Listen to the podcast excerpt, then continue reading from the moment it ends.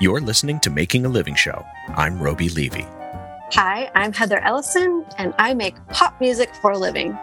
Heather Ellison got her start singing in nightclubs for a country band. She was only 15 at the time, so her grandfather had to chaperone. She went on to write and perform her own music as Uni and her ukulele, releasing albums, touring the world, and winning awards. These days, she's one half of the pop duo Astronaut Ice Cream. Here's my chat with Heather Ellison. Who are you and what do you make for a living? Well, my name is Heather Ellison, and I am a songwriter, singer, chanteuse, I should say. Oh, français. Very nice. yeah, that's the only French word I know. You're welcome. so tell me, how'd you get started singer songwriting? Singing songwritering? I don't know. Singing songwriting. I've been a singer all my life and have been in bands since I was 15 years old. And I, I started off being in cover bands and like playing in bars for like five hours a night at 15. Like my grandpa, yeah, my grandpa was my chaperone and he loved it. I was in a, my first band was a country band and that was in the 90s when it was really popular to line dance. So all these like middle-aged couples that owned like small businesses came out and they just, this was their social scene and i i loved it you know i i, I learned a lot and i learned stamina with singing because um, we and i learned how to be in bars and well, i was going to uh, say a five hour show i mean 15 or otherwise it doesn't matter how old you are five hours that's like that's like prince level yeah i just learned how to memorize i, I think with music i have a a very good memory for music. I, I can't say that in other areas of my life, but I just know how to memorize music. Did you learn formally? Like, were you taught like lessons and all that kind of stuff? Um, I've always been a singer and I did take lessons in high school to learn how to sing, you know, properly, like using your diaphragm and head voice and, you know, forming the musical vowels correctly and breath. And I mean, it really helped. I still use what I learned now.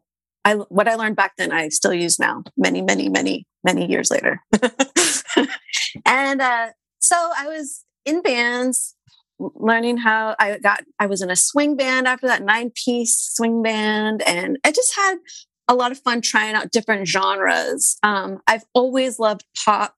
I grew up in the 80s when um, MTV first came out, and I was very influenced by that, um, by Madonna and Cyndi Lauper and Prince and Bruce Springsteen, and you know, like like you know, the 10 music videos that they had at the time that played over and over. And like that was such a big influence for me. And um, I very much like the visual with the audio. Well, I was going to say your performances now, and I'm certainly in your various iterations, they're very theatrical and they're very visual. There's always a dance component. There's costume. There's always that kind of fun stuff. Is that where is that where that harkens back to?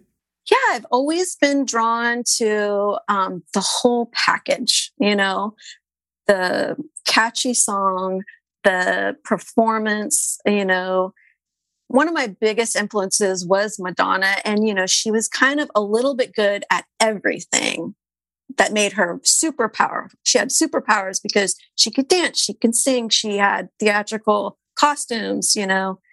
Um, she knew who she was and, and she was her best, you know, like she, she brought it. And um, so yeah, I, I definitely have always been drawn to the full production, like the beginning, the middle, and the end of a show. You know, I don't have a huge theater background, but I did do some theater stuff. So I think that influenced it too. Like knowing colors that look good on stage, knowing how to do your makeup, you know, and that just, that all took many, many years of doing it. Like I can put my makeup on in a dim grody bathroom at some bar in like two minutes and be show ready. Like I, I, I just, it's, it's, I have an old school mentality of performance, you know?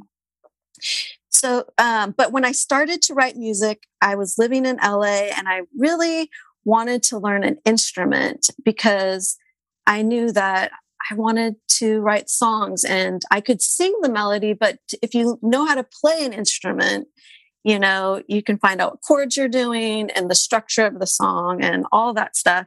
And I tried taking, I used to take a bus on Santa Monica Boulevard and um, oh, let's just say like uh, let's just say I, it was in you know Hobart, Hobart and Santa Monica or whatever that area, and I would take it all the way to Santa Monica. So an hour and a half on the bus when I lived in LA just to go to McCabe's to take guitar lessons. And that's what I did. That's devotion. That's how much I wanted to do it.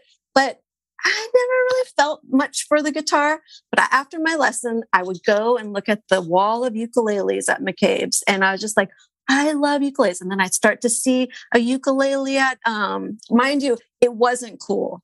Ukuleles were not cool. This was the early 2000s. Only, you know, old men with ponytails and uh, wearing Hawaiian shirts played the ukulele at the time. And but I was drawn to it and I kept ask I kept obsessed. I kind of have an obsessive personality. And I was like, I gotta get a ukulele. And when am I gonna get a ukulele? And finally I got a ukulele for Christmas.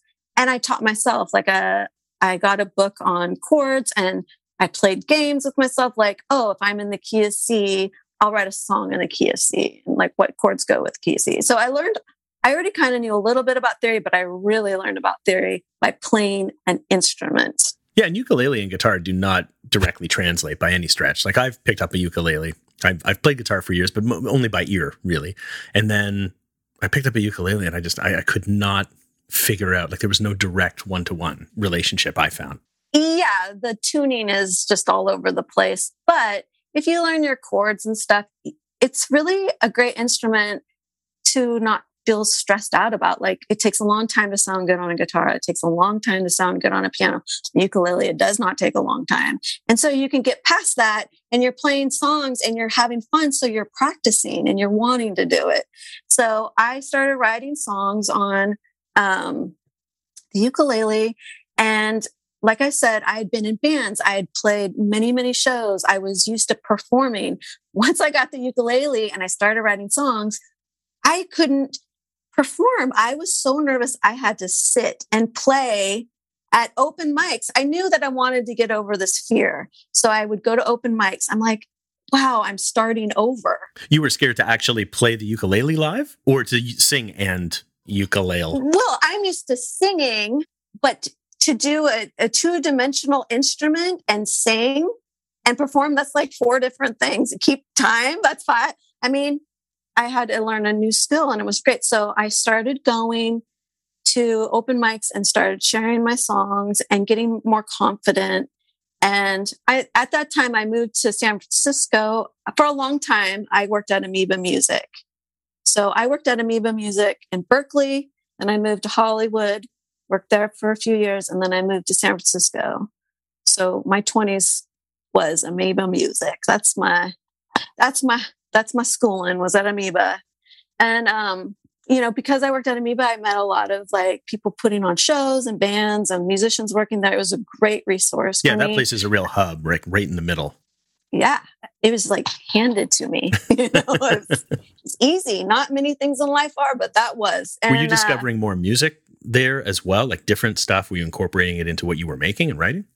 Oh, I think I absorb everything. You know, like um, it's like i'm not like saying i you know memorize everything or like are really paying attention the whole time but i am soaking it in and i put it somewhere for later and then i and then sometimes i realize oh that song i was influenced this song i wrote i was influenced by this other song from my childhood and didn't even know it it's just in there you know because when you write you, well for me when i write songs i tend to just go to a blank vulnerable place. Like, just don't overthink it.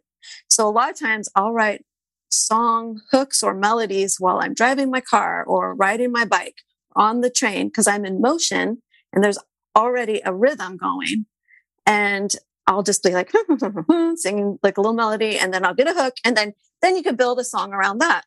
So um yeah, I moved to San Francisco. I was working at Amoeba and I started getting shows and I started standing up and playing. I graduated from sitting to standing. like, and then I graduated from like kicking my leg while I played or stomping and keeping rhythm with my heels that I was wearing. Did a lot of stomping, you know. um, yeah, I love rhythm. So I would just like, I would four on the floor with my heels. And, uh, and then I, I, um, created my act, Uni and her ukulele. And that was like maybe around like 2003, 2004. And the first album that I made, um, is called My Favorite Letter Is You. And, uh, it was really fun to record. It was like all over, all over the place. Like a lot of friends helped me, a lot of home studios. And then um, I put out my next recording was I'm on my way EP. And I reunited with a friend of mine I went to high school with, and he has a recording studio in Sacramento. So that's when I started recording in a studio. My first album is very lo-fi.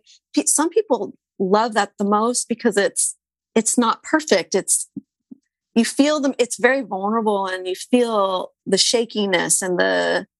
But um, the, there's a journey about that album. Yeah, and there's know, character in it, right? When it's when it's just slightly wrong, then it's uh, to me it's always I, I was like the lo-fi stuff. I always like the stuff that's got that that extra character where it's just even though there's mistakes in it, they're the right mistakes, and it just makes all the difference.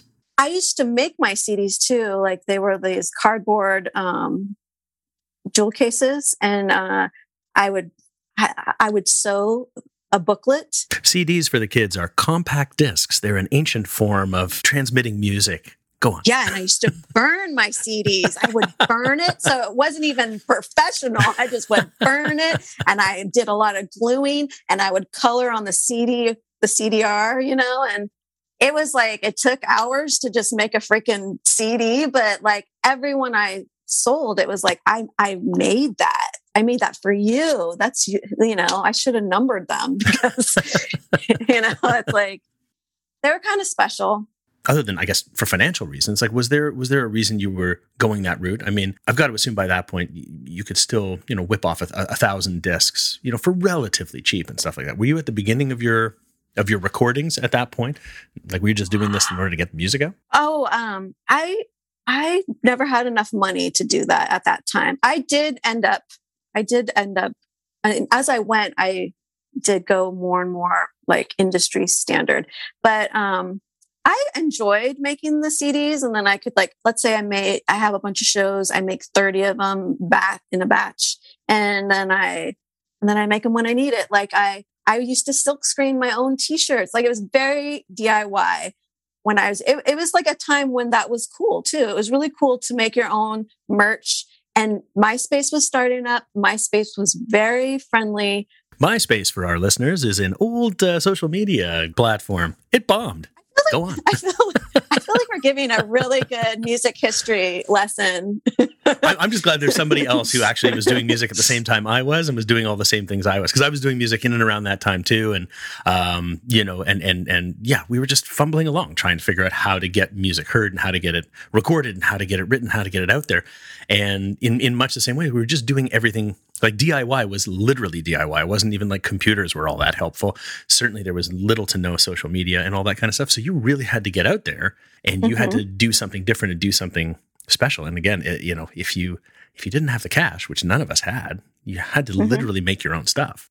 Oh yeah, like any money I would get, I would make a batch of what I needed to sell to get more to make more. Like, you know, I was working at Amoeba at the time, but I just I lived in San Francisco, which is a very expensive city, and I didn't make very much money, but I always found a way. I work, I, I feel I have a really strong work ethic and I just hustled and I worked and I played a lot of shows and I, and I, I focused, like I was very focused on social media, MySpace at the time, which is very different from now. Like, you know, it's a whole different ball of wax. But at the time, I really felt like I was, I was in the pocket with that and I started touring and I, and by the, I made, okay, so I made my, fa- uh, my favorite letter is you. I'm on my way EP. Then I made, um, I made a, a compilation of my best songs and, and a couple new ones. So I made like my greatest hits already. I could do that. I'm an indie artist.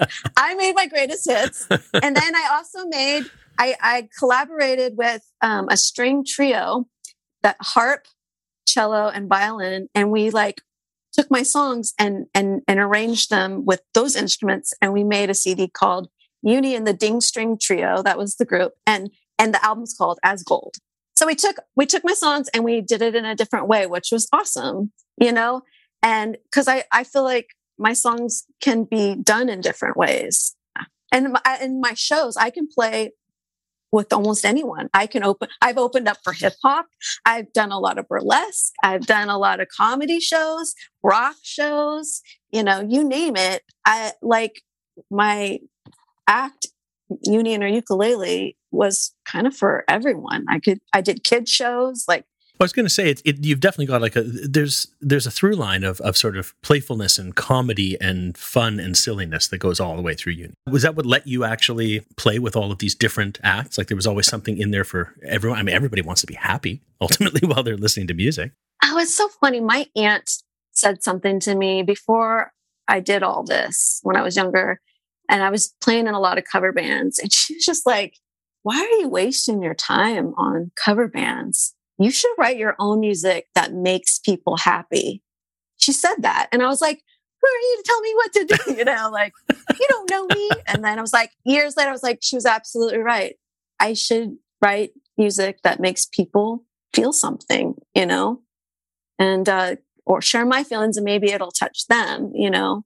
Um, well, maybe that's a, a, a good area for me to, I'm, I'm curious, where are you getting the ideas for your songs? I mean, your aunt said to go and make people happy with you. I mean, but not all of your songs are outright about happy things. No, a lot of them absolutely aren't.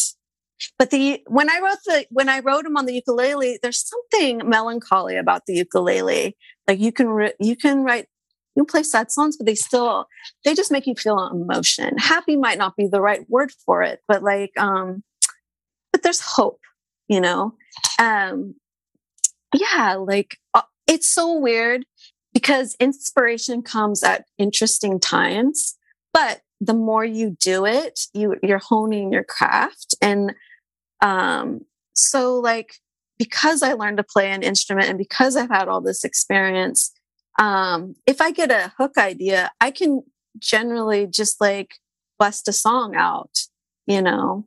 Do you have do you have exercises or things that you do that that sort of get the creative juices flowing? Like, are there things that you can do if you know that you can kind of set it on automatic effectively? Some sometimes it's just like doing the work, you know, like the artist way, kind of. it's just like just write every day. Right. I don't tend to do that. I'm lazy sometimes too. You know, as I think I have a good work ethic, but I am also lazy. But like I have to make sure everything's cleaned up before I can allow myself to do something creative or you know what I mean? Those weird things that we place on ourselves.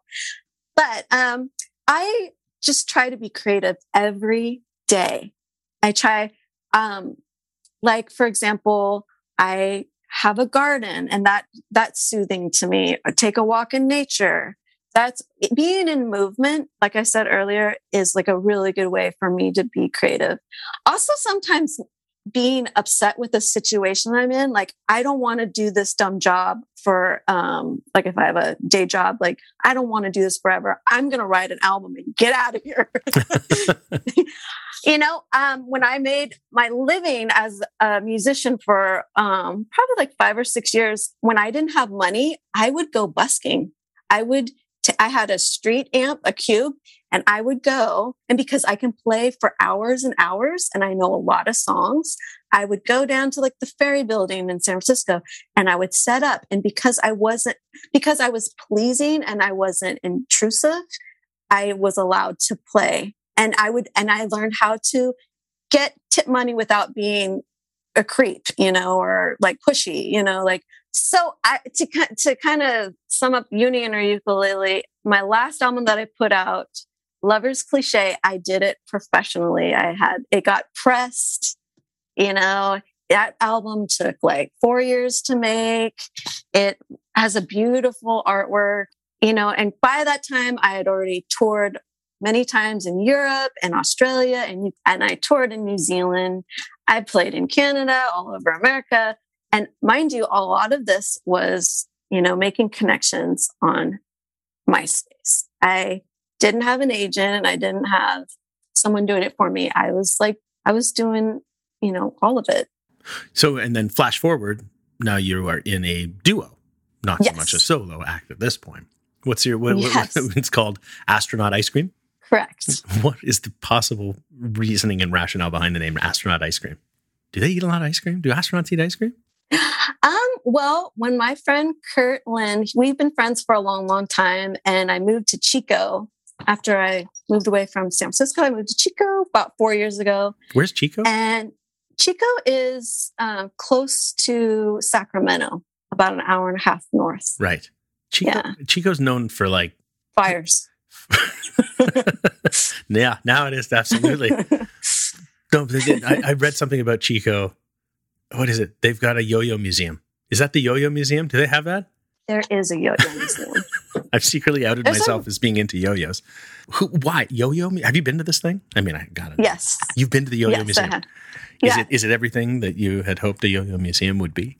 Um, it was really cool. I mean, it's if you like yo-yos, you should check it out. You know, All right. can't say that's one of my things, but All right. I'm going to check that out at some point. Uh, so you moved to Chico, and and Yeah. this is this is when you started in with the new act, right? Uh, Did you put a bow on uni? Is uni done at this point? um, I I took a break from u- from uni. I think you know she'll make her way back, but um, it's I think it's really good to try other things too. Like I'm always playing the same person, you know, over and over again. One of my friends said, "You're like Bowie," you know, like which is a huge compliment. But you know how like there's Ziggy Stardust, and then he was, you know, this and that, you know.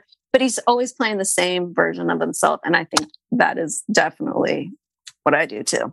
There's a little uni in everything. So um, when I moved here, I did like a really cool thing. I I was I did a little acting in a play that was called Puma, um, Pussies uh, Under Massive Attack. It was a wrestling play. I got to be a wrestler. I was the denim dazzler, and I was the good guy. So since I was the good guy, I lost. But you know, at the time, I was really into handstands. So I was like, I get to show off my handstands in the ring, and uh, yeah, it was really fun. And like at that time, my friend Kirtland was like, "We, sh- you like Madonna, I like Madonna. Let's start like a Madonna band."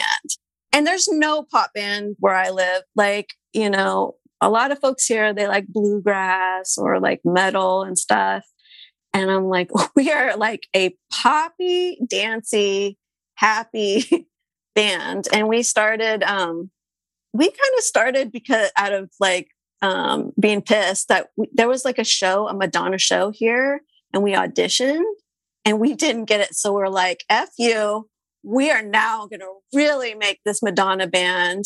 You're going to regret not uh, having us in your lame show. So Kurtz uh, really loves to create like elect- electronic beats and and he likes to arrange and he can kind of play everything. And he's a, a songwriter too. Like he loves songwriting and he's in a few other bands. And he's like, "Come on, let's do this." And I was kind of like, I, for a few years, I had writer's block. You know, I think I was just tired of all that. You know, there's a lot of hustling and touring and and I just kind of needed to decompress for like five years. and then like uh, you know, he's like, come on, let's do it. And I started and I'm like, this isn't good. And then I and then I found my flow. What do you think happened? I like let go of my ego or the negative stuff that was like, uh, maybe you're not good at this anymore. Maybe you, maybe you don't have anything left to say, you know? Um, and that's when I, you know, you, like I said, you go to a, a blank, vulnerable place and you just, you know, you just write stuff and a lot, and nine times out of 10, that's not good, but you might get something that's really, really good that you can riff off of, you know, you can take it somewhere else. Um, you know, music is about vibrations, right? Like literally. And so if you hit the right vibration, it like transcends you. And so it's a really good feeling. So once I felt the really good feeling again, then I was like, no, I want to do this. And when we wrote our first album, Feel Every Emotion, and the song Want, I came up with, that's kind of like our most popular song on like YouTube and stuff like that. It's very catchy. And um, I, I came up with it, the, the guitar riff and the, the chorus, the hook in my car when I was driving to a, music lesson. And I had to like stop. And when I get ideas, I sing it into voice memo on my phone so I don't forget it. And, uh, and I think when we started writing wants, um, uh, that's when I was like, oh, I'm on the right track. This is what I want to do. And it's really nice to be in a duo. Like I, I love being in a band. I started my career in a, in band situations. And, but because I learned to play ukulele and sing by myself, I was able to do more because I only had to rely on myself. I didn't have to get you know, okay from that person, okay from that person. You know, I just did what I want. It was very good for me to do that on my own. But now I'm like, I love collaborating and being in a duo is duo is great because, you know, we both only two people have to agree. What's it like to write with the two of you? Do, do you write a song, he writes a song, and then you bring it to the other one and, and, and just go from there? Or is it like you start with a riff, you start with some lyrics? How does that kind of come together? I tend to be a person who writes the melody first and then might get a few lyric, lyrical things. Um, he is really good at um, taking my ideas and making them better or making them make sense. Sometimes I can be very dreamlike in my writing and maybe it makes sense to my brain, but you know, he, um, he's a good partner for me because I'm an emotional creature and he is like very, um, logical. So everything is more math for him and I'm in colors, you know? And he does the programming and he does the video. He he's a heart, you know, I I I got really lucky with him because he gets he gets a lot of pride from doing everything. Like, you know, he's an amazing person to, for, with sound. He's a he's actually a sound engineer. And so like now that I've had him and he knows I know, I, I know what I want, but I don't always have the words to say it. But he knows, like, I could say, this doesn't sound bright enough or round enough. And he knows exactly what I mean. Other sound guys would be like, oh my gosh, she's a diva. I hate her. so when we write, it, it, it depends. Like sometimes I don't have, he, I don't have anything and he'll get it started and then I can jump in. We really tag team a lot. So it's like, like like for example when we wrote want i came up with the hook i came up with verses but he came up with the killer like uh, pre-chorus leading into the i mean it really i mean like we really work it together it's a group thing do you ever feel like you're giving something up in order to be creative? I mean, it's it's sort of a, a, loaded question because as creative people, like we get so much from being creative. But what do you what do you think you give up by being creative? Um, I've kind of learn to live a very frugal life and live without a lot. I, I, I don't own a lot. You know, I rent a room in a house and it's perfect for me because if I get to go on tour, I don't have to worry. I try to make my life very simple so that I can say yes to things and take chances. If I have, if I'm under incredible debt or I have these big payments or I, I have a job that like I can't just take time off and go, then I miss out on my life's opportunities. So I keep, I keep it, I keep my life very simple. You know, I, I, I have a, a few jobs I string together to make money.